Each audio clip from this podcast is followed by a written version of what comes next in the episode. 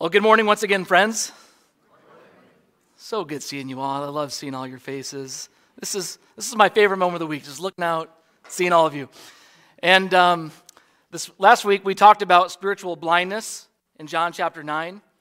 And I've been reminded all week long how blind I really am as I've watched my March Madness bracket slowly implode over the last few days. I came out, I was like 4 for 4. I was like, oh, I'm going to win this year. No, I'm like at the bottom. It's terrible. But this morning, we're continuing our sermon series through the Gospel of John, and I do want to thank all of you who've let me know how God is speaking to you and encouraging you through this series. A shepherd is glad to know what's going on in the hearts and minds of his people. So thank you. Biblical scholar Tim Laniak, he taught at Gordon-Conwell for a while, and he once spent a sabbatical learning all about shepherding.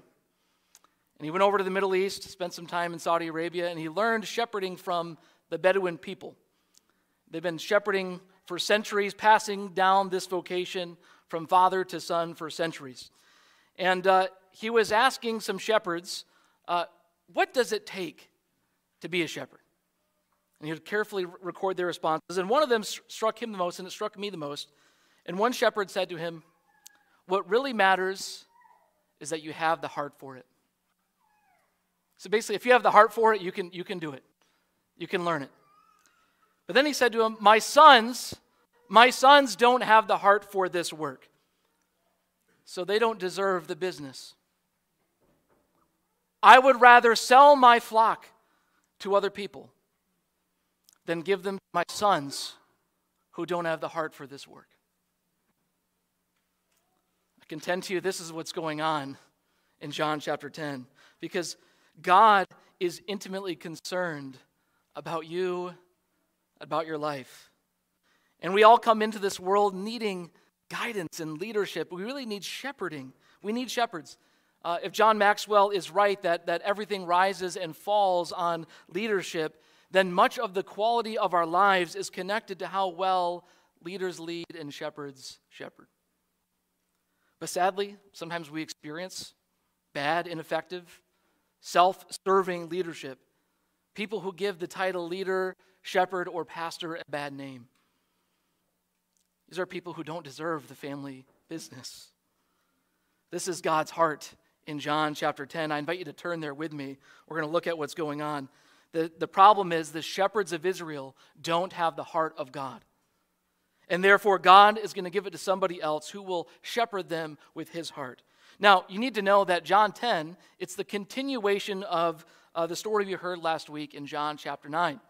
Y'all remember that the chapters and divisions aren't original to the Greek and Hebrew, right? Those were added after the fact. So this is the same story as John 9 about the man who was healed, who was born blind. And it ended with the Pharisees throwing this man out of the synagogue for believing in Jesus. They are bad shepherds. So the parable about Jesus being the good shepherd is just as equally about the religious leaders being bad shepherds. In fact, they are the thieves and robbers of this story. Now, to get a little context, behind this parable, I think, lies allusions to a chapter in the Bible, Ezekiel 34. This was a prophecy that condemned the leaders of the people, the shepherds of Israel. So let's look at what it says. This is what the sovereign Lord says. I am against the shepherds and will hold them accountable for my flock. I will remove them from tending the flock so that the shepherds can no longer feed themselves. I will rescue my flock from their mouths, and it will no longer be food for them. For this is what the sovereign Lord says. I myself will search for my sheep and look after them. Now let's go down a little bit later to Ezekiel 34, verses 23. It's the same chapter, same prophecy. God says, I will place over them one shepherd, my servant David, and he will tend them. He will tend them and be their shepherd. I, the Lord, will be their God, and my servant David will be prince among them. I, the Lord, have spoken. So, essentially, God is saying, I'm going to remove the shepherds of Israel. I, myself, will shepherd them. And then he says, I'm going to place over them one shepherd, my servant David. Now, Ezekiel is writing centuries after King David was alive. So when he says that, I will place over them, David, he is talking about a son of David, a son of the king, the promised Messiah who would come into the world. So Ezekiel essentially says two things. Are you following me on this? He says that God is going to come shepherd the people himself, and I'm going to send the Messiah to shepherd the people of Israel. Do you follow me? So which is it? Is it going to be God to shepherd the people, or is it going to be the Messiah? Yes! Some of you caught on to that already. In Jesus Christ, the answer is yes. Jesus, the son of David, the son of God. And when Jesus calls himself the good shepherd, I don't think he's just giving himself a cute title. He's not just giving himself a cute name. He's claiming to be God. He's saying he is the Messiah that God promised to send as a shepherd. And that means the bad shepherds are out and the good shepherd is here. What an amazing thing. And last week we also talked about how are we seeing Jesus, and we talked about the different lenses that come to mind, the different images that come to mind when we think of Jesus. And I confess, I rarely think of Jesus as a shepherd. I rarely think of this. And I wonder if you have the same experience. Shepherds are so foreign to our culture. I've never met a shepherd. I've never seen a shepherd in my life. But for Jesus' audience, for John's audience, everyone knew about shepherds. Shepherding was one of the dominant metaphors for God and his people. So because we're so removed from this metaphor, I think it'd be helpful to spend some time meditating upon what this means for us. You know, we said this morning that we would proclaim the goodness of God with every breath that I am able. So this morning, with every second I have of this sermon, I want to proclaim to you the goodness of our shepherd. We can feast upon how good he is. So why is Jesus the good shepherd? The first reason is this, is Jesus the shepherd seeks out his lost sheep. Now, I'm not going to go necessarily in chronological order in the text. I'm going to jump down to verse 16 to begin with. Jesus says, "I have other sheep that are not of this sheep pen. I must bring them also. They too will listen to my voice, and there shall be one flock and one shepherd." The reality is every person in this universe is ultimately a sheep that belongs to God. But sheep are prone to wander. They're prone to wander off ledges and get themselves in all kinds of messes. And the prophet Isaiah said, "We all, like sheep, we've gone astray. Each of us has turned to our own way."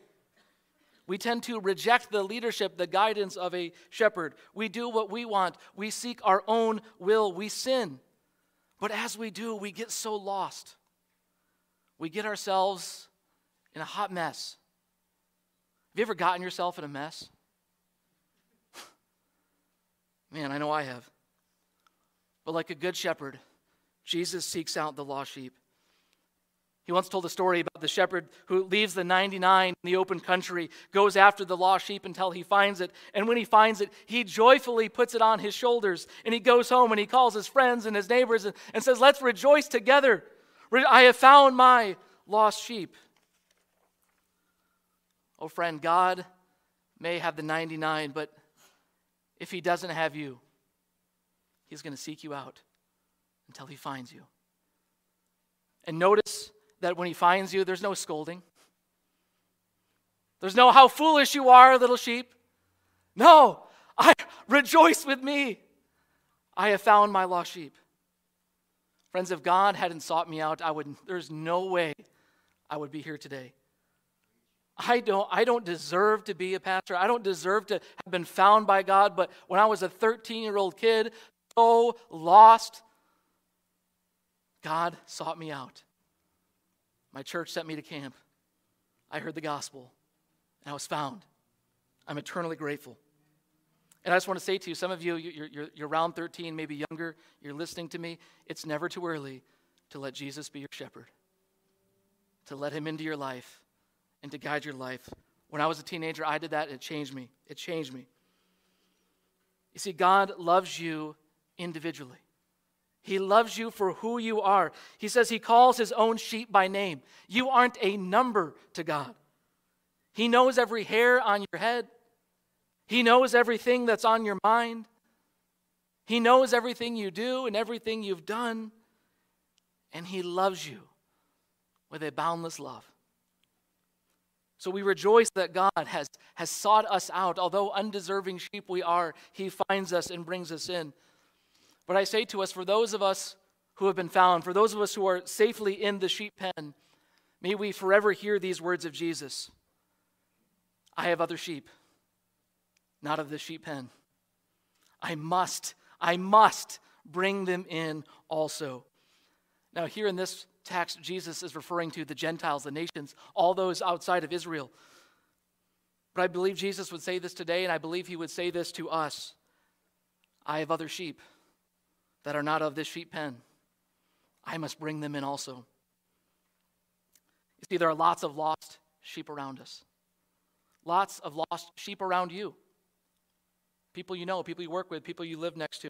And God is wanting, God is desiring. Jesus says, I must bring them in also. But how will they come unless someone invites them?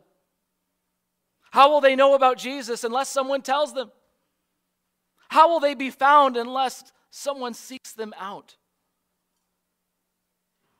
See, every one of us needs to make it our personal mission to work with Jesus, to bring his sheep into his fold. We must bring them in, compel them in, keep inviting them in. We want to invite them, keep sharing. They are God's lost sheep. This is why we're going to hide 3,000 Easter eggs for Easter Explosion, because we want to invite the sheep that are not yet of the sheep pen. This is why I'm going to preach the gospel on Easter Sunday, and why I implore you, bring a friend, because they're going to hear the gospel. Jesus has other sheep, not of the sheep pen. Don't just bring yourself. If you can handle it, if you can take an opportunity, bring someone with you, because Jesus says, I must bring them in also. And why would we want to invite them? Because Jesus is so good. Jesus is the greatest. He is the best. Let me keep telling you why he's so good. The second reason why he's the good shepherd is because he intimately guides his sheep. Going back to verse 3. The sheep listen to his voice. He calls his own sheep by name. He leads them out. When he's brought out all his own, he goes on ahead of them, and his sheep follow him because they know his voice. Can anybody here this morning testify to the fact that God has guided you through life? I was hoping for a bigger amen than that. Can any one of you testify that God has been your good shepherd and guided you through your life? Amen.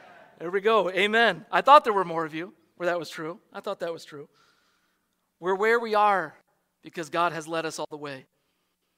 You see, shepherds, they have an intimate relationship with the sheep, often literally giving each one a different, unique name. There goes Skippy. There goes Spot. There goes Fluffy. He'd give them each of a name, maybe something to do with how they looked. And actually, the sheep learned the voice of their shepherd, and they might even have a unique call to lead their flock. And Pastor Tim Keller says, a shepherd is someone who lives with the sheep. The shepherd never goes home. The shepherd lives with the sheep and sleeps with the sheep. The shepherd does everything for the sheep. The shepherd is the sheep's protector and provider and physician and leader and guide and owner. The shepherd is everything to the sheep. Friend, Jesus wants to be everything to you. Everything to you. Your protector, your provider, your healer, your leader, your guide, your friend, your king.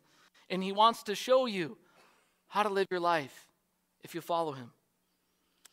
When he has brought out his own, it says he goes on ahead of them. Now, when I think of shepherds, I think of them driving the sheep, right? I think of them kind of pushing them and driving them where they need to go. But actually, that's not how it is.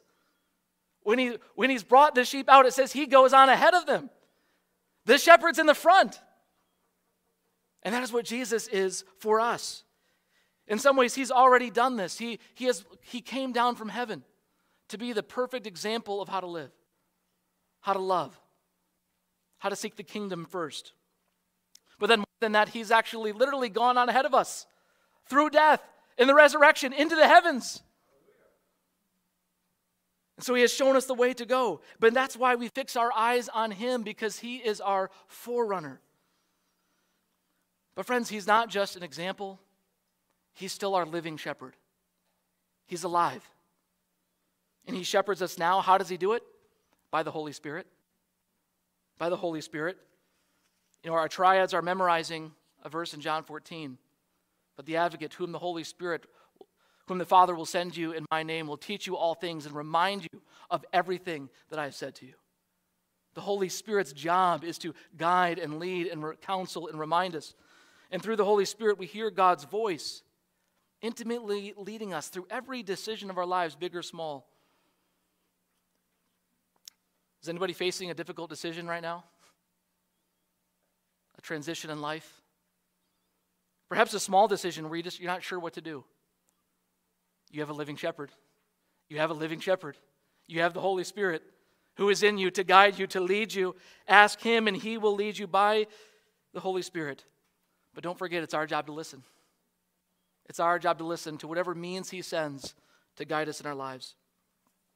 That comes often through so many things, worship, prayer, through other people. But we want to listen to our shepherd. The third reason why Jesus is so good is that Jesus nurtures his sheep. He nurtures them. Going back to verse 7, it says, I am the gate for the sheep. All who come before me are thieves and robbers, but the sheep have not listened to them. I am the gate. Whoever enters through me will be saved. They will come in and go out and find pasture. The thief comes only to steal, kill, and destroy. I have come that they may have life and have it to the full. Why did Jesus come? So we'd have life, life to the full, to receive the nurture, the things that we need for a full and abundant life. But the thieves and robbers, what do they want to do? Kill and destroy, steal and destroy. Who are the thieves and robbers? Now, I've always thought that this was primarily Satan, which I think definitely spiritually is true. But if we're reading in context with John 9, Jesus is also indicting the religious leaders. They are the thieves and robbers. They are the ones who are in this for self-interest, oppressing the sheep for their own gain. I mean, a man was born blind who was just healed, and they don't even care. They condemn him as a sinner, and they throw him out. You're a bad shepherd, a thief and a robber. And maybe you're someone here, you're here and you've been hurt or you've suffered under bad leadership. And God knows, and God is not pleased with that. He knows that some leaders are thieves and robbers. But Jesus, he sees the suffering of the blind man, and he works for their healing. And so if that's you, if you've experienced that, Jesus wants to come and nurture you.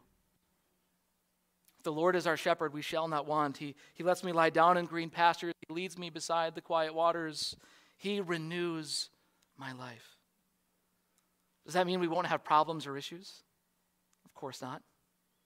You need renewal precisely because life is hard. And so the shepherd comes to nurture and renew and to heal. No, the world is very dangerous for sheep. In fact, they experience all kinds of suffering. They go through droughts. They have attack from wild animals. They have sicknesses that can spread through the whole herd. They can eat things that harm them, thieves and robbers, etc. But what does the shepherd do when that happens? Scholar William Barclay, he writes, at the end of the day, when the sheep were going into the fold, the shepherd held his rod across the entrance, quite close to the ground. Every sheep had to pass under the rod. And as each sheep passed under, the shepherd examined to see if it had received any kind of injury during the day. The shepherd wants to individually attend to the wounds, to the things that hurt, to the things that harm his sheep. And Jesus wants to do that for us. And he does that for us. And that's why Paul, he praises God. He says, blessed be the God and Father of our Lord Jesus Christ, the Father of all mercies, the God of all comfort. He comforts us in our affliction so that we may be able to comfort those who are in any kind of affliction through the comfort we ourselves receive from God.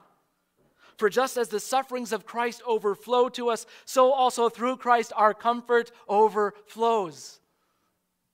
Our comfort overflows in Christ. He heals our wounds and comforts us in our distress. Oh, what a good shepherd he is. But also don't forget why he does it. He does it so that as we receive his comfort, so that we may comfort anybody else in any kind of affliction. He heals us so we can go be wounded healers ourselves as we've experienced his nurture and his comforting. So who might God be sending you right now to comfort you? And how can you recognize that as God's gracious hand? Or who might God be sending you to comfort them in their affliction?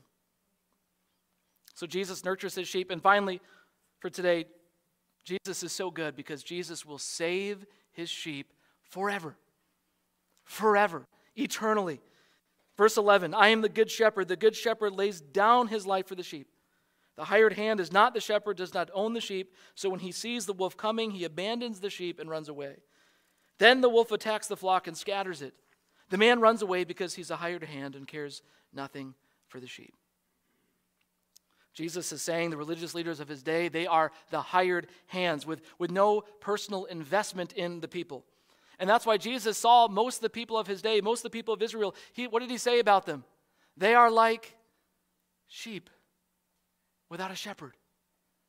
And oh, how his heart was filled with compassion for his people. What was the wolf that came to attack them? I don't know. Maybe it was the harsh oppression of Rome, the economic oppression and inequality, the poverty that they experienced, the demonic oppression suffered by the people. Could be all kinds of things.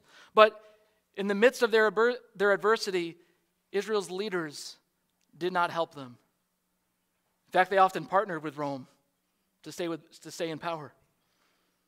They often made things harsher and worse. But Jesus will never abandon his sheep in adversity. He will never run away. He owns you. You are his sheep. He has a personal investment in you. He has a deep attachment to you. He made you. So how far will he go to save you? He went all the way. I lay down my life for the sheep. Now, shepherds, they would often literally risk their lives for the sheep. In fact, King David was a shepherd before he became king, right? And he says, I fought the lion, I fought the bear to protect my sheep. But the reality is, shepherds would not typically die for the sheep, because after all, who would watch over the sheep if the shepherd died? Right? But that's why Jesus is the greatest shepherd. He lays down his life to save you, to redeem you, to bring you into his sheepfold. And now nothing in this universe can ultimately harm you. Death cannot even harm you. It's no longer your enemy. Satan cannot win. You are eternally protected because he gave his life for you. Jumping down to verse 27, Jesus says, my sheep listen to my voice. I know them and they follow me. I give them eternal life, and they shall never perish. No one will snatch them out of my hand. My Father who has given them to me is greater than all, and no one can snatch them out of my Father's hand. I and the Father are one. And I remember as a kid, my dad used to tease us. He'd maybe take something from us, a small trinket of some kind, and he would make us try to get it out of his hand. My dad's a pretty big guy, strong arms, and there was no way. We could never get the toy out of his hand. He would tease. It wasn't until he let up that we could get what we were searching for. See, friends, your Father, your Lord and Savior, he's so strong. He's stronger than anything. He's more powerful than anything. And if your life is in his hands, no one or nothing can snatch you out of his hand. Not stress, not difficulties, not problems, not trials, not sufferings, not conflict, not disappointments, not failures, not Satan himself, not death. Nothing can snatch you out of your Father's hand. You are protected by your good shepherd forever and always. And God, it may not feel like it, but God will never abandon you in the darkness. He is close to the brokenhearted. He saves those who are crushed in spirit. So no matter what you're going through right now, let me just remind you, he will help you. He will strengthen you. He will comfort you. And he will use all kinds of people and all kinds of means to do this. With Jesus, you're going to make it. You're going to get through it, whatever it may be. 1 Peter 5:10 says, after you have suffered a little while, the God of all grace, who has called you to his eternal glory in Christ, will himself restore, establish, and strengthen you. He will strengthen you to the end. Do you need the Lord to strengthen you to the end today? Do you need his help to persevere? and whatever trial you might be facing. He will do it. He is the Good Shepherd. So friends, from the moment God calls us by name, from the moment we begin this journey with Jesus to the very end when we spend eternity with him, he's the Good Shepherd. And he's really good, really good. He will intimately guide you. He will nurture you. He will protect you until at last you come into his kingdom. And in the meantime, he sends you out to go care for his other sheep, to bind up their wounds. And then he also sends you out. He reminds you, I have other sheep, not yet in this sheep pen. I must bring them in also. Will you join Jesus in bringing in the other sheep? With a shepherd this good, how could we not? How could we not with joy keep inviting, keep trying, keep bringing lost souls to Jesus, the great shepherd of our souls? Will you consider that this morning? Amen.